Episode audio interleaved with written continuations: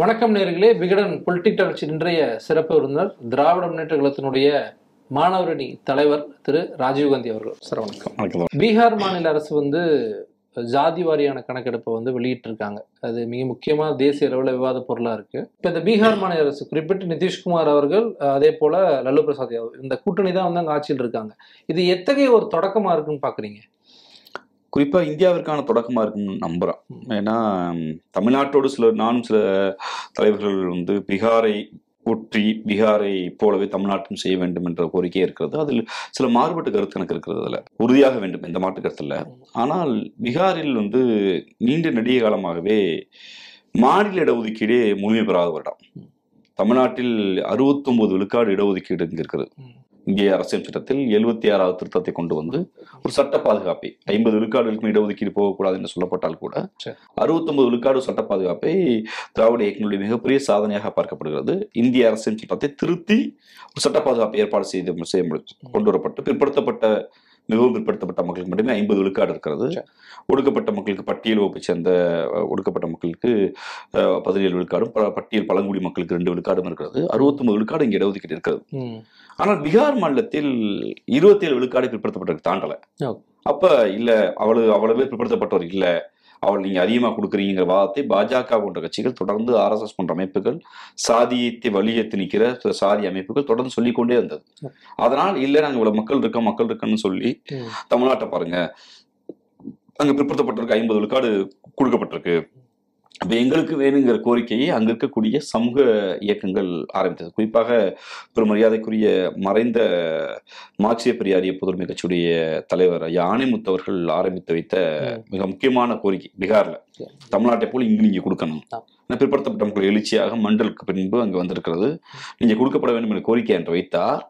வைத்ததுக்கு காரணம் தமிழ்நாட்டை போல அறுபத்தி விழுக்காடு பீகாரில் கொடுக்கப்பட வேண்டும் என்பதை. குறைஞ்சபட்ச ஸ்டேட்டுக்கு. ஸ்டேட்டுக்கு. நாங்க இந்தியா முழுக்க திராவிட முன்னேற்ற நிலைப்பாடு ஒன்றிய அரசு மக்கள் தொகை கணக்கெடுப்பு நடத்துகிற போது நான் போன முறை கொரோனா காரணமாக நடத்தப்படல. நடத்துகிற போது சாதிய வாரிய கணக்கெடுப்பு நடத்தப்பட வேண்டும். அது ஒன்றிய அரசு செய்து கொடுக்க வேண்டும் தான் நாங்க கோர்க்கிறோம். கேட்கிறோம். ஒரு மாநில அரசு எடுத்து கொடுத்து நாங்க ஒன்றியத்தை இடஒதுக்கீடு வந்து ஃபேக்ட் பண்ணிட முடியாது. இருபத்தி ஏழு விழுக்காடு இடஒதுக்கீடு அதாவது ஒன்றிய கல்வி நிறுவனங்கள்ல ஒன்றிய வேலை வாய்ப்புகள்ல ஜுடிஷியரியில இருக்கக்கூடிய வங்கிகள் பல இடங்கள்ல அந்த அந்த இடஒதுக்கீட்டை தமிழ்நாடு அரசு கொடுத்துட முடியாது. ஆனா தமிழ்நாடு அரசு ஏற்கனவே எங்கிட்ட இருக்கக்கூடிய தரவுகள் அடிப்படையில அறுபத்தொன்பது விழுக்காடு நாங்க முழுமையை அடைஞ்சிட்டோம் அப்போ மாநில அரசு தமிழ்நாட்டை பொறுத்தளவில். அது எந்த அளவுக்கு உதவுமானா உதவாது. ஏன்னா அதுக்கான போதிய பிரதித்துவத்தை கொடுக்கப்பட்டிருக்குது ம். ஆனால் பீகார் போன்ற மாநிலங்கள்ல அந்த மாநில அரசு செய்த அந்த அறுபத்தொன்பது அந்த முப்பது சாதிவாரிய கணக்கெடுப்பு அந்த மாநிலத்தில் இருபத்தேழு விழுக்காடாக உள்ள பிற்படுத்தப்பட்ட இடஒதுக்கீடை. தமிழ்நாடு போல் அறுபத்தி மூணு விழுக்காடாகவோ எழுபது விழுக்காடு வைத்துவதற்கு வாய்ப்பு. ஏன்னா வெறும் பதினைந்து விழுக்காடு முன்னேறிய சமூகம் என்று சொல்லப்படும் சமூகத்திற்கு பத்து விழுக்காடு எக்கனாமிக்கலி வீக்கஸ் செக்ஷன்ல கூட வந்து இன்னைக்கு அரிய வகையில் என்று நான் சொல்லுவேன் பொருளியலில் பின்தங்கியவர்களுக்கு இடஒதுக்கீடு பத்து விழுக்காடு கொடுத்துட்டீங்க. அப்ப அறுபத்தி மூணு விழுக்காடு இன்னைக்கு அடையாளம் Okay. அறுபத்தி விழுக்காடு பிற்படுத்தப்பட்ட மிகவும் பிற்படுத்தப்பட்ட மக்கள் இருக்கிறார்கள். அறுபத்தி மூணு விழுக்காடு இருக்க மக்களுக்கு வெறும் இருபத்தி ஏழு விழுக்காடு தான் இருக்கு எங்க பிரச்சாரத்தை. பீகாரில் முன்னெடுப்பதற்கும். அதே போல உத்தரப்பிரதேசத்துல செஞ்சா பஞ்சாப்ல செஞ்சா. மராட்டிஸ்ல மகாராஷ் மகாராஷ்டிரல செஞ்சா கர்நாடகால செ- ஓரளவு தமிழ்நாடு கர்நாடகா வந்திருக்குதுல அது இந்த மாற்று கருத்து இல்ல அதுல. கேரளாவில் செஞ்சால் வாய்ப்பு இருக்கும் என்பதை போல் இருக்கு. தமிழ்நாட்டில் மாநில அரசு கொடுப்பதற்கு இந்த சாதிவாரி கணக்கெடுப்பு பயன்படுமா என்றால். இப்போது பயன்படாது. இப்போ பீகார் மாநிலத்துல வந்து இந்த ஒரு தொடக்கம். மண்டல் பாலிடிக்ஸ் அப்படிங்கறத வந்து மீண்டும் கொண்டு வராங்க. பிஜேபிக்கு எதிராக இந்த மண்டல் பாலிடிக்ஸ் தான் முன்வைக்கிறாங்க அப்படிங்கிற வாதத்தை நம்ம பார்க்க முடியுது. மீண்டும் மண்டல் வெர்சஸ் கமண்டல் அப்படிங்கிற அந்த ஒரு அந்த ஒரு டோன் செட் பண்றீங்களா கேள்வி வந்து இல்ல அங்க மண்டல் வர்சஸ் கமண்டல் என்று கூட அங்க சொல்லலாம் நீங்க அந்த மண்டல் பாலிடிக்ஸ் எடுக்கிறீங்க அப்படிங்கும்போது தொண்ணூத்தி மூணு காலகட்டங்களில் என்ன நடந்துச்சு அப்படின்னு நமக்கு தெரியும் இப்ப இப்ப உண்மை நிலவரம் தெரியும்ல. ஏன்னா ஒரு ஆண்டுகளுக்கு முன்பு அதாவது மண்டல் கமிஷன் அமைத்தவர்கள் நாங்கள் தான் என்று மாறுதறி கொண்ட மோடி இன்னைக்கு என்ன சொல்றாரு. மண்டல் பத்தி போய் வாய் திறப்பாரா. நாங்க சொல்லல நான் மண்டலத்தை எடுத்தேன் அவர்கள் கமண்டலத்தை எடுத்து விட்டார்கள் சொன்னது யாரு ம். பெருமரியாதைக்குரிய பிபி சிங் அவர் தான் சொன்னார்கள். அந்த குற்றச்சாட்டை பாஜக மேல வச்சார். நான் மண்டல் கமிஷன் எடுத்ததுனால தான் எனக்கு கொடுத்திருக்கிற ஆதரவை அவர்கள் விலக்கி கொண்டார்கள் குற்றச்சாட்டு வச்சார். இன்னைக்கு உறுதியாயிடுச்சு அது. அப்ப திருப்பி நாங்க நாங்க மண்டல கையில் எடுக்கிற போது இங்க மண்டல் கமிஷன் வேண்டுமா வேணாமாங்கிற வாதம் தான் மிக முக்கியமானது. மண்டல் கமிஷன் அடிப்படையில் கூட இருபத்தி ஏழு விழுக்காடை கூட திராவிட முன்னேற்றம் ஏற்றுக்கொள்ளல. மண்டல் கமிஷன் ஏத்துக்கிறோம். அது- தெளிவாய்க்குங்க. ஆனா அது கொடுக்கப்பட்ட இருபத்தி ஏழு விழுக்காடு என்பது போதா போதாது ஏன்னா இந்திய மக்கள் தொகையில் ஏறத்தாழ எழுபது விழுக்காடு பிற்படுத்தப்பட்டவர்களுக்கு நாங்க சொல்றோம். ஏன்னா எழுபது விழுக்காடுக்கு பிற்படுத்தப்பட்ட மக்களில் இருபது விழுக்காடு இருக்கக்கூடிய அட்டவணை சாதியினரில் ஏறத்தாழ தொண்ணூறு விழுக்காடு உள்ள மக்கள் தொகையில் வாய்ப்புகள் என்னமோ இன்னும் ஒன்றிய அரசு பதவிகளில் மிக குறைவாகத்தான் இருக்கிறது. தமிழ்நாடு அதை சாதிச்சிருச்சு. மாநிலத்துக்குள்ள. தமிழ்நாடு கூட உத்தரப்பிரதேசம் சாதிச்சானா? இல்ல. மாநில மாநில வேலைவாய்ப்பு இல்ல மாநில கல்வி இல்ல. தமிழ்நாடு கூட பீகார் இன்னைக்கு கொஞ்சம் வந்திருக்கு. கர்நாடகா சாதிச்சிருக்கு.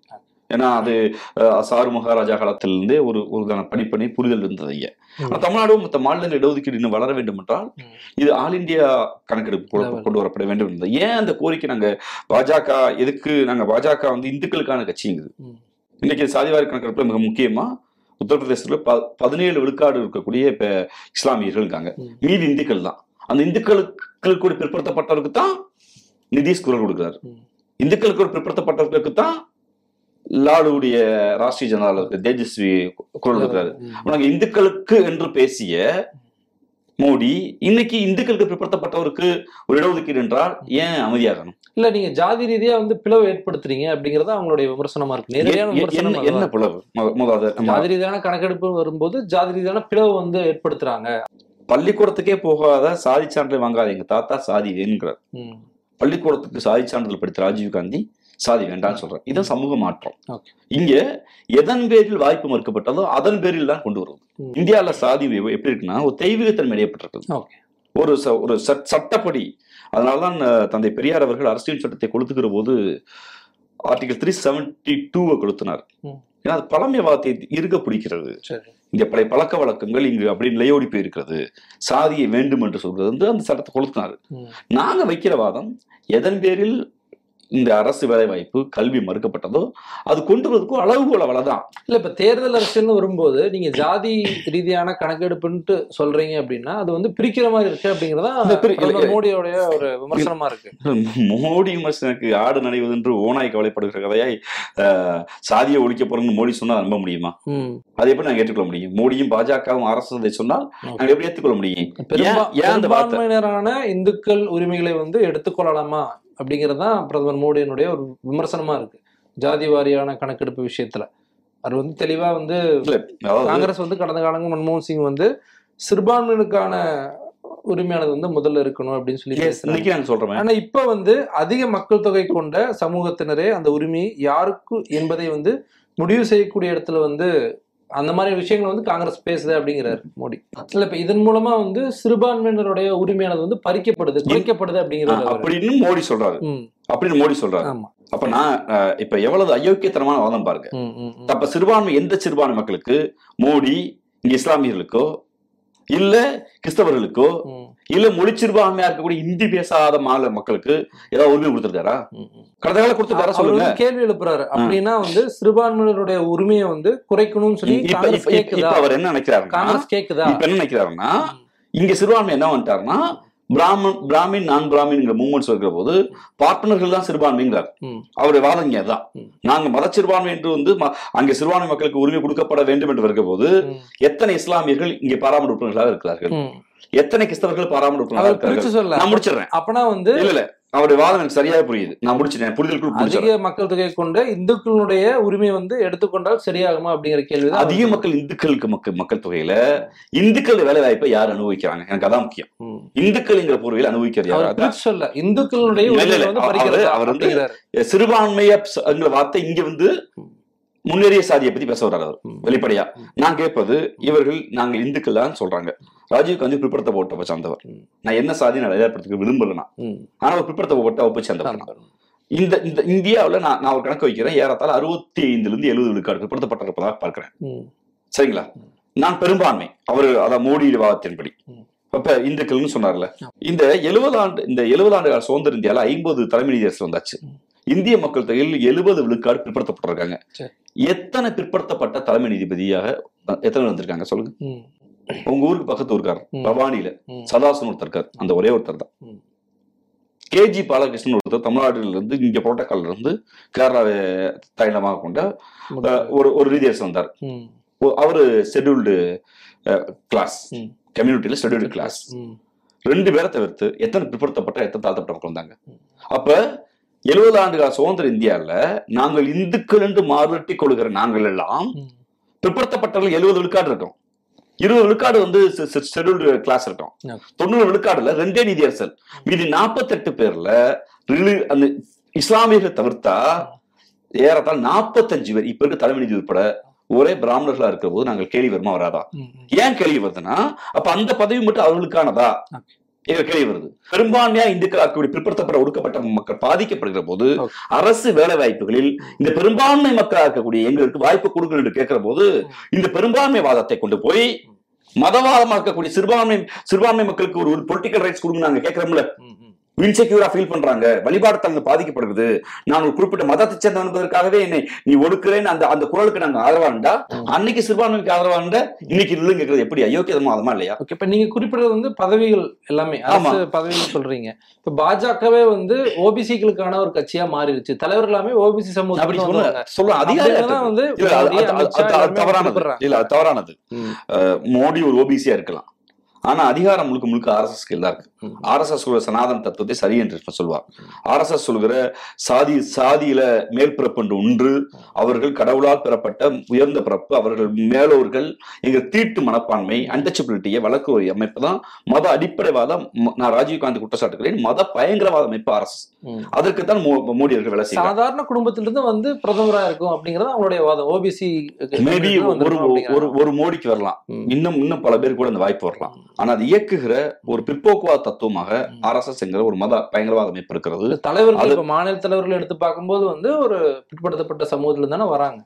வந்து யாருக்காக வேலை செஞ்சாங்க? பிற்படுத்தப்பட்ட சமூகத்திலிருந்து வந்த மோடி பிற்படுத்தப்பட்ட இடஒதுக்கீடு ஏன் எதுக்கணும் பெண்கள் பெண்கள் பாஜக வந்து ஒரு இல்ல பெண்கள் சொல்லாத. விஷயம் இருந்துச்சு மாத்தி இருக்கும் அப்படிங்கிற மாத்தலைங்கிறனா பெண்கள் இடஒதுக்கீடு மிஸ் கடந்த காலங்கள் எதுக்காக நிறுத்தி வைக்கப்பட்டுச்சு தெலுங்கு தேசம் சமாஜ்வாடி தெலுங்கு தேசமும் ராஷ்டிரிய ஜனதாவும் கடந்த நாள் ஏன் நிப்பாட்டி வச்சாங்க அதை.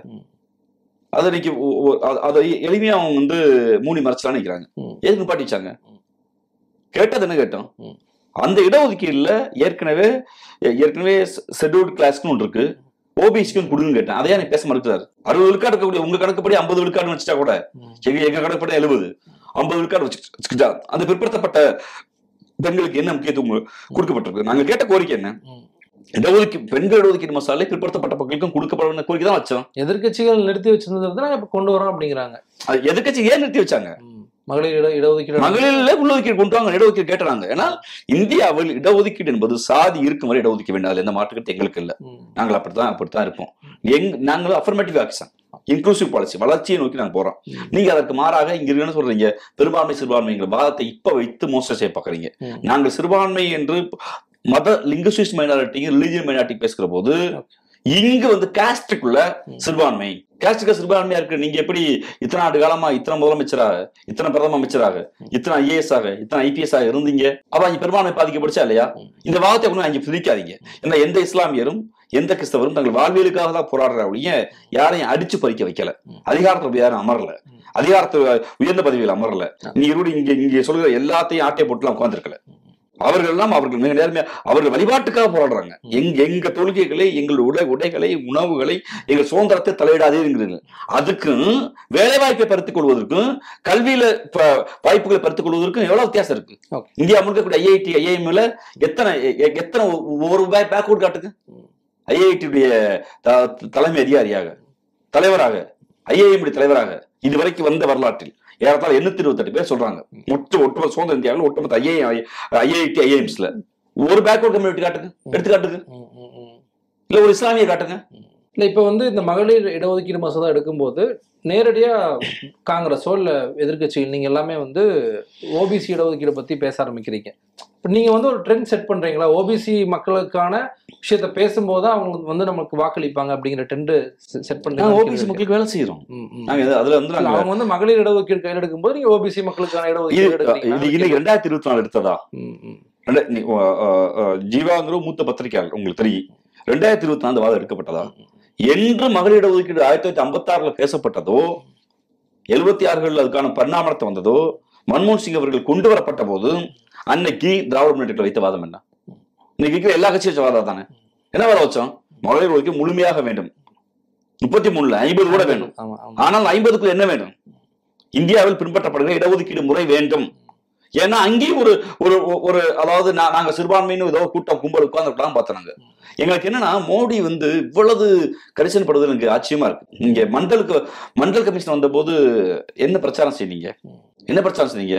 நாங்கள் நாங்கள் செருப்பு தைக்க போகவா? நாங்கள் பதையடிக்க போகவா? நாங்கள் பனையேற போகவா? நாங்கள் வளையலுக்கு போகவா? நாங்கள் அஹ், நாங்கள் மீண்டும் தெருக்கூட்ட போவான்னு கோஸ்வாமியை வச்சு பிரச்சாரம் பண்ணீங்களா இல்லையா? பண்ணீங்கல்ல? தகுதி போது திறமை போதுன்னு ஒரு ஒரு ஒரு மண்டல் கமிஷன் அறிக்கையை இன்னைக்கு வரை முழுமைப்படுத்த முடியல இன்னைக்கு வரை இந்த நொடி உட்பட மண்டல் கமிஷன் அறிக்கையை முழுமையாக அமல்படுத்த முடிந்ததா என்றால் முடியல.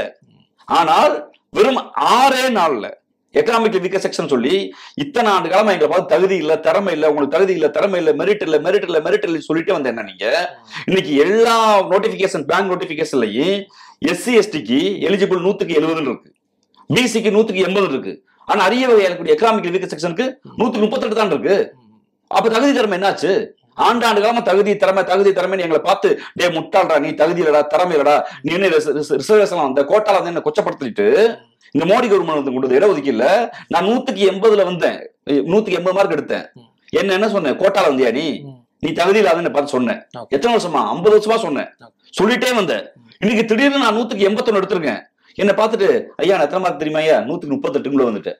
நீங்க நீங்க எப்படி எப்படி ஆறே நாள்ல உங்களால எக்கனாமிக் வீக்க செக்ஷனா இருக்கக்கூடிய அரிய வகைகளோட இடஒதுக்கீடு எப்படி அமல்படுத்த முடிஞ்சது? இப்ப அந்த விஷயங்கள் நீங்க இடஒதுக்கீடு ரெண்டாயிரத்தி பத்தொன்பது காலகட்டத்துல அவங்க. கொண்டு வந்தாலும் கூட ஓபிசி மக்களுடைய ஆதரவு அவங்களுக்கு தான் இருக்கு அப்படிங்கிறது தெரியுதுல சார். ஒவ்வொரு மாநிலத்திலயும் சரி எலெக்ஷன்ல வாக்களிக்கக்கூடிய மக்கள் அவங்களுக்கு தான் வாக்களிக்கிறாங்க. எலக்ட்ரோ பாலிடிக்ஸ் வேற. எலக்ட்ரோ பாலிடிக்ஸ்ங்கிறது அங்க இருக்கக்கூடிய சமூக பொருளாதாரம் அங்க இருக்கக்கூடிய உள்ளூருடைய எல்லாம். பல்வேறு சிக்கல்கள் இருக்கு. நான் வந்து நாட்டு நாட்டு எலக்ட்ரோ பாலிடிக்ஸ் மட்டும் திராவிட இயக்கங்கள் இணங்கி பேசல. திராவிட முன்னேற்ற கழகம் எதிர்க்கட்சியாக இருந்த போதும் சரி திராவிட முன்னேற்ற கழகத்துடைய மூலமைப்பாக திராவிட கழகத்துமாக இருந்த போதும் சரி. நீதி கட்சி காலத்திற்கு முன்பு அதுக்கு நாங்களே ஒரு சமூக சீர்திருத்தமாக பார்க்கிறது இந்தியா மாதிரி சாதியை இறுக பற்றி கொண்ட சாதியை பிறப்பின் அடிப்படையில் இருக்கிற தீர்மானிக்கப்பட்ட இந்த ஊர்ல பழக்க வழக்க தீர்மானிக்கப்பட்ட ஒன்றுல நாங்க வந்து ஒரு சோசியல் ரிஃபார்மா தான் பாக்குறோம் இப்ப பீகார் மாநில அரசு வந்து இந்த ஜாதி இடஒதுக்கீடு விஷயத்தை வெளியிட்டதன் தொடர்ச்சியாக தமிழகத்தில் இருக்கக்கூடிய கட்சித் தலைவர்களும் வந்து தமிழகத்திலே வந்து சாத்தியப்படுத்தணும்னு பேசுறாங்க. அதில் குறிப்பிட்டு அன்புமணி ராமதாஸ் அவர்களுடைய அறிக்கையில வந்து திமுக வந்து சமூக நீதி பேசுறாங்க. அஹ் இந்தியா முழுவதுக்குமான சமூக நீதி அமைப்புகளை வந்து எடுத்துட்டு போறாங்க. அதெல்லாமே ஒரு பக்கம் நடக்குது. ஆனா திமுக அரசாங்கம் இருக்கக்கூடிய காலகட்டத்தில் அந்த ஜாதிய இடஒதுக்கீடுக்கான கணக்கெடுப்பானது வந்து நடக்க நடத்தப்படுமா அப்படிங்கிற விஷயத்த முன் வச்சு கேட்கிறாரு திமுக ஏன் நடத்தலைங்கிற ஒரு கேள்வியை தான் அவங்க முன் வைக்கிறாங்க அவங்க. இல்ல நான் ஏற்கனவே முதல் கேள்வி அதை பதில் சொன்னேன். ஏன்னா என்ன இப்ப அது அவங்க அவங்களுடைய பார்வை தவறான பார்வை புரிதல் நினைக்கிறேன். ஆல்ரெடி இப்ப இப்ப திராவிட முன்னேற்ற கழகம்னு இல்ல. தமிழ்நாட்டுடைய பிற்படுத்தப்பட்ட மிகவும் பிற்படுத்தப்பட்ட மக்களுடைய ஒடுக்கு ஷெட்யூல்டு கிளாஸ்க்கு இல்ல இந்தியா முழுக்க அது இடஒதுக்கீடு அப்படித்தான் இருக்கு. ம், அது ஏற்கனவே கணக்கெடுக்கப்பட்ட ஒன்றாக இருக்கிறது. பட்டியல் சா பிற்படுத்தப்பட்ட மக்களுடைய கணக்கெடுப்பு தான் இங்கு இன்னும் தரவுகளா இல்லை. ஆனால் இன்னைக்கு இருக்கக்கூடிய நிலையில மற்ற மாநிலங்களோட மாநில அரசு கொடுக்குற இடஒதுக்கீடு school education college education research education leave M employment article பதினஞ்சின் படி கல்வியிலையும் பதினாறு படி வேலை வாய்ப்பிலையும் அந்த இடஒதுக்கீடு முறையை எல்லா மாநில அரசுகளோட மேல மேல மேல உயர்வாகத்தான் திராவிட இயக்கங்களால் இருக்கிற தமிழ்நாட்டில் அந்த இடஒதுக்கீடு முறை நடைமுறையில் இருக்கிறது. அப்ப இந்த டேட்டாஸ் எங்க உதவ போகுது. தமிழ்நாட்டில் பிற்படுத்தப்பட்டோர் இருக்காங்க. எங்க டேட்டாஸ் வந்து நாங்க மட்டும் எடுத்த மத்திய- இந்தியா முழுக்க எடுக்கப்பட வேண்டும். அப்ப இது ஒன்றிய அரசு என்ன திமுக சொல்லுது. நாங்க அதாவது மக்கள் கணக்கெடுப்பு எடுக்கிற ஒன்றிய அரசு இதை எடுக்கணும். அது அது அதுதான் நாங்க வலியுறுத்துவோம். தமிழ்நாட்டு எடுக்கப்பட வேண்டும். யாருக்கும் ஒன்றிய அரசு எடுத்து கொடுக்கணும். ஏன்னா இது காஷ்மீர் எடுக்கப்படணும் கன்னியா இங்க கன்னியாகுமரி எடுக்கப்படணும். நீங்க மிசோரம் எடுக்கப்படணும் மகாராஷ்டிரா எடுக்கப்படணும். ஏன்னா நீங்க இந்த டேட்டாவை வச்சு சாதிவார கணக்கெடுப்பு இந்த டேட்டாஸ் வச்சு இங்க ஆல்ரெடி இடஒதுக்கீடு கொடுக்கப்பட்டிருக்கு. சரி. அறுபத்தி விழுக்காடை நாங்க வந்து அச்சீவ் பண்ணிட்டு அது மேலன்னு பல பேர் பேசிக்கிருக்காங்க. அதிகமா இருக்குன்னு பேசுறாங்க. அப்படிப்பட்டது அந்த டேட்டாஸ் நீங்க தேவைப்படாது. ஆனால் ஒரு ஒரு மத்த பீகார் இருக்க நீங்க எடுக்கலாமே. எடுக்கலாம். அதுல எந்த மாட்டு எடுத்தால் திராவிட முன்னேற்ற கழகம் வந்து வாய்ப்பு தான் எடுக்கும் அதை சமூக நீதியை வந்து மீட்டெடுக்குமா திமுக அரசுன்னு கேக்குறாங்க அவங்க. அது பாமக சொல்றது எனக்கு வேடிக்கையா இருக்கு. அது வந்து நான் ரொம்ப ஒரு முக்கியமா ஒரு மிக பிரதியான குற்றச்சாட்டை வைக்க விரும்புறாத உம், ஐயா தந்தை பெரியார் சொல்லுவார். கடுமையான குற்றச்சாட்டு தான். தந்தை பெரியார் தான் சொல்லுவார். முற்போக்கு பிராமணர்கள் ஆபத்தானவர்கள் சொல்லி. அப்படி முற்போக்கு பேசுற சாதிய சங்கங்களுக்கு பாமக தான் அப்படி இருக்கு. அதுல வந்து அவங்க சமூக நீதி பேசுவதற்கு கேட்டா அண்ணல் அம்பேத்கர் சிலையை வச்சுட்டோம்பாங்க.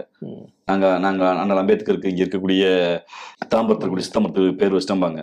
ஆனா கிரவுண்ட் ரியாக்ட் என்னவா இருந்துச்சுன்னா அப்படி இல்ல. எத்தனை இப்ப குடிசைகள் கட்சியில் இருக்கிறவங்களும் வந்து அதை இல்ல திராவிட கேக்குறாங்க. வேணுங்குது. திராவிட முன்னேற்றத்துல வேணுங்குது. நீங்க அதை எப்படி டிஃபர் ஆறீங்கன்னு கேட்க டிஃபர்லாம் இல்ல இப்ப நீங்க பாமக வந்து விமர்சனம் பண்றீங்களா? இல்ல பாமக சமூக பத்தி பேசுறது என்ன யோக்கியதுன்னு கேட்கிறேன் அவ்வளவுதான். அது வந்து இப்ப பாமக சமூக என்பது சாதியத்தை பெருமைக்காக இருக்கு. பாமக கிரவுண்ட் ரியாலிட்டியில பாமக தத்துவம் வேணா புத்தகத்தை சரியா இருக்கலாம். நாங்க காரல் மார்க்ஸ் பேசுறாங்க அம்பேத்கர் பேசுறது தத்துவம் இருக்கலாம். ஆனா கிரவுண்ட் ரியாலிட்டி என்னவா இருக்கு ரொம்ப மோசமா இருக்கு தொல் திருமாவளவர்களும் அவரும் அறிக்கை- அதாவது இல்ல நான் பாமக தான் சொல்றேன். நாங்க திராவிட முன்னேற்ற கழகத்தை பொறுத்தவரையில் ஒரு மாநில அரசு.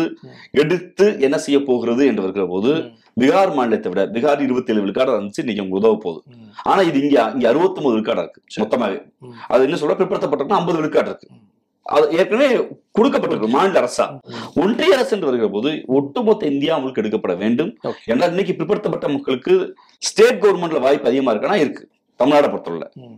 ஸ்டேட்டுடைய மிஷனரியா இருக்கக்கூடிய எஜுகேஷன்ல எம்ப்ளாய்மெண்ட்ல ஆனா சென்ட்ரல் மிஷனரியா இருக்கக்கூடிய ஒன்றிய அரசு மிஷனரியில. பங்கேற்பு குறைவாக அளவுல இல்ல அப்படிங்கிற ஆமா. இறுதியா ஒரே கேள்வி. இந்த- ஜாதி வாரியான மக்கள் தொகை கணக்கெடுப்பு அப்படிங்கறதா வந்து ஒரு ட்ரெண்ட் செட்டா வந்து எதிர்க்கட்சிகள் வைக்கிறீங்களா அப்படிங்கிற கேள்வி இருக்கு. நான் அதை நோக்கி தான் தேர்தல் போக போதா அதை காங்கிரஸும் பேச ஆரம்பிக்குது. பாஜக வந்து அதை எதிர்க்கிறாங்க அப்படிங்கிறது பிரதமர் மோடியோட ஸ்பீச்ல தெரியுது. இது அதை நோக்கி இல்ல. நான் இந்த தேர்தல் என்பது ஜனநாயகத்தை மீட்பது மோடியை வீட்டுக்கு அனுப்புவது. மோடி என்கிற ஒட்டுமொத்த இந்தியாவோட அரசியல் சட்டத்தின் இதயத்தை போட்டு நொறுக்கியவர். நீங்க பத்து ஆண்டுகள்ல ஒரு அமெண்ட்மெண்ட் ஒரு சிங்கிள் அமெண்ட்மெண்ட் அரசியல் சட்டத்தை திருத்துவதற்கு மாநில அரசுக்கு உரிமை உண்டு. உதாரணமா இந்த இந்த பேட்டிலேயே உங்களுக்கு சொன்னேன் எழுபத்தி ஆறாவது அமெண்ட்மெண்ட் இந்தியாவோட அரசியல் சட்டத்தை எழுபத்தி ஆறாவது அமெண்ட்மெண்ட் கன்கரன் லிஸ்ட். கன்கரன் லிஸ்ட்ல வந்து தமிழ்நாடு கவர்மெண்ட் அறுபத்தொன்பது இடஒதுக்கீடுக்காக திருத்தப்பட்டது. அப்படி கன்கரன் லிஸ்ட்டை திருத்துவதற்கு மாநில உரிமை உண்டு இல்ல இந்த இந்த மோடியில ஒன்பது ஆண்டு காலத்துல ஒண்ணு காட்டுங்க. ஏதாவது மாநில திருத்த முடிஞ்சதா அப்படி? அப்ப எவ்வளவு ஒரு இறுக்கத்தன்மைக்கு இந்த அரசியல் சட்டம் இருக்கிறது இந்த சட்டத்தை இதயமாக பார்க்கப்பட்ட மதச்சார்புரிமை உடைக்கப்பட்டுருச்சு. இந்த சட்டத்தை இதயமாக பார்க்கப்பட்ட அந்த யூனிட்டி யூனிஃபார்மிலிட்டி காலியாயிடுச்சு அப்ப அந்த அரசியல் சட்டத்தை பாதுகாக்க வேண்டும் என்றால் மோடியை வீட்டுக்கு அனுப்ப வேண்டும். ஒன்று. ரெண்டாவது நாங்கள் இந்துக்களுக்கான கட்சி என்று பாஜக பிரச்சாரம் செய்தல்லவா அந்த போலி பிரச்சாரத்தை உடைக்க வேண்டும். இப்ப அதான் வட மாநிலங்கள்ல வந்து இந்த ஓபிசி விஷயங்களை வந்து கையில எடுக்கிறேன்? ஏன் கையில எடுக்கிறேன்னா இந்துக்களுக்கான கட்சினா எது எது இந்துக்களுக்கான கட்சி? ஒரு நாயர் உருவத்துல ஒரு நாயரத்தை தூக்கி வச்சுட்டு மேல ஒரு ஒரு வேசாதிக்கார் உட்கார்ந்துருப்பாரு. கீழே உள்ள ஒடுக்கப்பட்ட பிற்படுத்தப்பட்டவரும் அந்த சாமி சிலையோடு தட்டி விநாயகர் தூக்கிட்டு போறதா? அது இந்துக்கள் கட்சியா. அப்ப கோஷம் போடுற இந்துக்களுக்கு ஆமா எங்க விநாயகர் வாழுக மேல உட்காந்து ஐயரும் ஐயங்கார் வாழுன்னு கோஷம் போடுறது அல்ல. திருவிழா கூட்டத்தில் நான் கே- நான் வீதியில கால்ல செருப்பு போடாம நடப்பேன். மேல என் தோளுக்கு மேல ஒருத்தர் உட்கார்ந்து வந்துக்கிட்டு பாரு ஏன்னா சாமின்னு சொல்லுவாரு. அது அல்ல. இந்துக்களுக்கான கட்சினா இந்துக்களுக்கான வேலை வாய்ப்பை இல்லப்பா இந்து அதிகப்படியா இருக்கக்கூடிய இந்து சமூக மக்களுக்கு வந்து நாங்க வந்து பத்து ஆண்டுகள பல்வேறு விஷயங்களை பல்வேறு திட்டங்களை. சொன்னாங்க. கொண்டு வந்திருக்கோம் செ- செய்யலைங்களா ஏன்னா ஒரு கவர்மெண்ட் டியூட்டியா இந்து இஸ்லாமிய கிறிஸ்தவர் என்பதை தாண்டி தூய்மையான காற்றை இருக்கக்கூடிய வாழ்வதற்கான சூழலை உண்டு செய்வது அரசுடைய வேலை. அதை செஞ்சு அதை செஞ்சு ஓகே நீங்க இன்ஃப்ராஸ்ட்ரக்சர் ஏதோ காட்டுறீங்க. அதுவுமே போலி டேட்டாஸ் கம்பேர் நீங்க தமிழ்நாட்டுல வர முடியாது அது வேற. நான் நார்த் இந்தியாவில் கொண்டு போய் சேர்த்துருக்கேங்கிறது. ஆனா அதே நார்த் இந்தியால இந்துக்கள் என்று உங்களால் சொல்லப்படுகிற யாதவ் கம்யூனிட்டிக்கோ இல்ல ஜாதவ் கம்யூனிட்டிக்கோ இருக்கக்கூடிய சில பல எக்ஸ்ட்ரா இருக்கக்கூடிய பல சாதிகளுக்கோ எந்த அரசு வேலை வாய்ப்பை நீங்க கொண்டு வந்தீங்க? சென்ட்ரல் கவர்மெண்ட் இருக்கு நான் ஒரு டேட்டாஸ் வாட்சேன். ஏன் இங்க கூடிய இந்தியாவில் கூடிய அதாவது பீகார் யூபியில பெரும்பான்மை கூடிய யாதவர்கள் இந்துக்கள் இல்லையா. இல்ல இல்லாம நாங்க வந்து அவங்களுடைய வாழ்க்கை தர- தரத்தை வந்து அது பொய் பிரச்சாரங்கிறேன். உயர்த்தி இருக்கோம் போய் பிரச்சாரங்கிறேன். பண்ணிருக்கோங்கிறாங்க இல்ல அதாவது போய் அதாவது ஒரு இருக்கிற அஃபர்மேட்டிவ் ஆக்ஷன்ல மிக முக்கிய முக்கியமான அஃபர்மேட்டிவ் ஆக்ஷன் அரசு அரசு வேலைகளை கல்வியில் முன்னேற்றுவதுதான். ஒரு ஒரு- ஒரு சமூக முன்னேற்றம் என்பது மிக முக்கியமான கூறு. உலக நாடுகள் முழுக்க அரசு அரசியல் சட்டம் ஏற்றுக்கொள்ள உள்ளது. சோசியலி எஜுகேஷனலி டெவலப்மெண்ட் தான் அதான் எக்கனாமிக்ல ஒன்று கொடுக்க உனக்கு. அந்த சோசியலி எஜுகேஷனல் டெவலப்மெண்ட் இருக்கக்கூடிய கல்வியில இடஒதுக்கீட பிற்படுத்தப்பட்ட சமூகம் கேட்குதா இல்லையா? பிற்படுத்தப்பட்ட இந்துக்கள் கேட்குறாங்களா இல்லையா? சோசியலி எஜுகேஷனலி இருக்கக்கூடிய எம்ப எம்பவர்மெண்ட்ல வேலை வாய்ப்புல பிற்படுத்தப்பட்டவர் கேட்குறாங்க இல்லையா? அதை ஏன் நீங்க கொண்டு வரல? நீ பொய் சொல்றீங்கன்னு சொல்றோம். அப்ப இந்துக்கள் உண்மையிலே இந்துக்கள் மீது நீங்க அக்கறையா இருந்திருந்தால் உங்கள் அக்கறை என்பது சனாதானம் இருக்கக்கூடிய உயர்சாதி இந்துக்களுக்கு தான் இருந்தது ஒழிய. பிற்படுத்தப்பட்ட தாழ்த்தப்பட்ட மக்களுக்கு இல்ல. அப்படி இருந்திருந்தால் பதவி உயர்வுல ஒன்றிய அரசு பணிகள்ல இங்க இருக்க பட்டியல் சமூகத்துக்கு இடஒதுக்கீடு கொடுத்துருப்பீங்க நீங்க. இங்க இருக்கக்கூடிய ஒன்றிய அரசு நிறுவனங்கள் கூடிய கல்வியல்ல பிற்படுத்தப்பட்ட மக்கள் இடஒதுக்கீடு கொண்டு வந்திருப்பீங்க. ஒன்றிய இருக்கக்கூடிய இங்க இங்களுடைய மருத்துவமனைகள்ல இருக்கக்கூடிய அஹ், நீட் போன்ற உயர் உயர் மருத்துவமனைகள்ல தமிழ்நாடு அரசு கொண்டு வந்தது போல நீங்க என்ன இருப்பீங்க மத்த மாநிலம் கொண்டு வந்திருப்பீங்க. நீங்க அந்த அந்த சமூக மக்களை பிற்ப இந்தியாவில் உள்ள இந்துக்களை குறிப்பாக பிற்படுத்தப்பட்ட ஒடுக்கப்பட்ட இந்துக்கள் தொண்ணூறு விழுக்காடு இந்துக்களை நீங்க அதிகாரமயப்படுத்துவதற்கோ. இல்லை அவர்களுக்கான அரசு வேலைவாய்ப்பை உத்தரவுப்படுத்துவதற்கோ கல்வியை கொண்டு சேர்ப்பதற்கோ நீங்கள் விரும்பவில்லை. காரணம் உங்களுடைய சனாதன ஆட்சியின்படி உங்க கோட்பாட்டின்படி நீ இந்துவாக இரு ஆனா அடிமையாக இரு. நீ இந்துவாக இரு எந்த வேலைக்கும் போகாத நான் சொல்ற வேலையை பாருங்க கோட்பாட்டுல நீ உறுதியா இருக்கீங்க அப்ப நாங்க சொல்றோம் அப்படி இல்ல. நான் இந்து தான் என்னுடைய பிலீவ் அது நம்பிக்கை அது. என்னுடைய கடவுள் அது. ஆனால் நான் அரசு வேலைக்கு கொண்டு போய் சேர்ப்பதற்கும் அதிகாரமயப்படுத்துவதற்கும் வேலை வாய்ப்பு பெறுவதற்கும் படிப்பதற்கும். நீங்க உதவலைன்னு குற்றச்சாட்டை வைக்கிறோம். அதனால ஓபிஸ்க்கா அதெல்லாம் நாங்க நிக்கிறோம். பாப்பா சார் இரண்டாயிரத்தி இருபத்தி நான்காம் ஆண்டு தேர்தலுக்கான ஒரு முன்னெடுப்பா இந்த விஷயத்தை வந்து பீகார்ல கட்சிகள் வந்து எடுத்துட்டு போயிருக்காங்க. பாஜகவும் கடுமையான விமர்சனத்தை முன்வைக்கிறாங்க. எப்படி நடந்து போக போகுது அப்படிங்கிறத பார்க்கலாம். நன்றி சார். நன்றி.